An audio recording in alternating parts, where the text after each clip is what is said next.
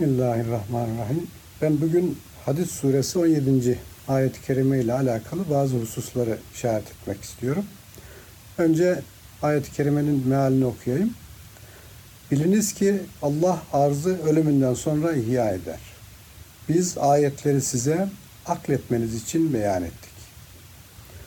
Bu ayet-i kerimeye baktığımızda ayet-i kerimede aslında bir temsil dili kullanıldığını görüyoruz. Bu temsilin ilk unsuru doğrudan doğruya bizim e, her e, zaman e, yaşadığımız bir gerçeği gözümüzün önüne sermesi. Yani yaşadığımız her yıl kış geldiğinde tabiatın, arzın, bitkilerin vesaire ölmesi ama bahar geldiğinde canlanması.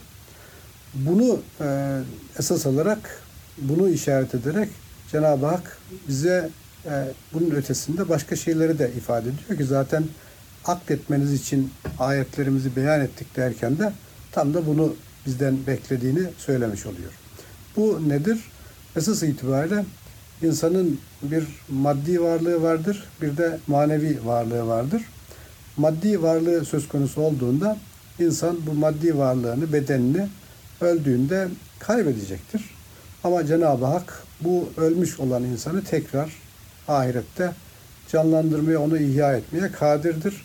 Nasıl ki bitkiler öldükten sonra onu her yıl tekrar tekrar canlandırdığı gibi.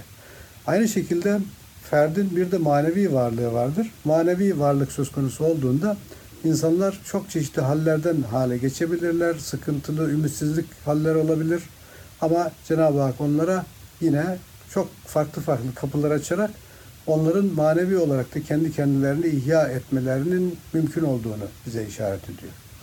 Ama aynı şekilde toplumlar ve medeniyetler söz konusu olduğunda da bir medeniyet belirli bir dönem e, sanki ölmüş gibi bir zaaf hali gösterebilir. E, dolayısıyla e, hemen e, burada medeniyet öldü bitti diye düşünmemek lazım. O medeniyetin de ihya olabileceğini e, gerekli ön şartlar yerine getirilirse bir toplumun ve medeniyetin yeniden ihya olabileceğini bilmemiz lazım. Bu e, hususta bu ayet-i kerime bize çok e, esaslı e, bir noktada yol gösteriyor, işaret ediyor.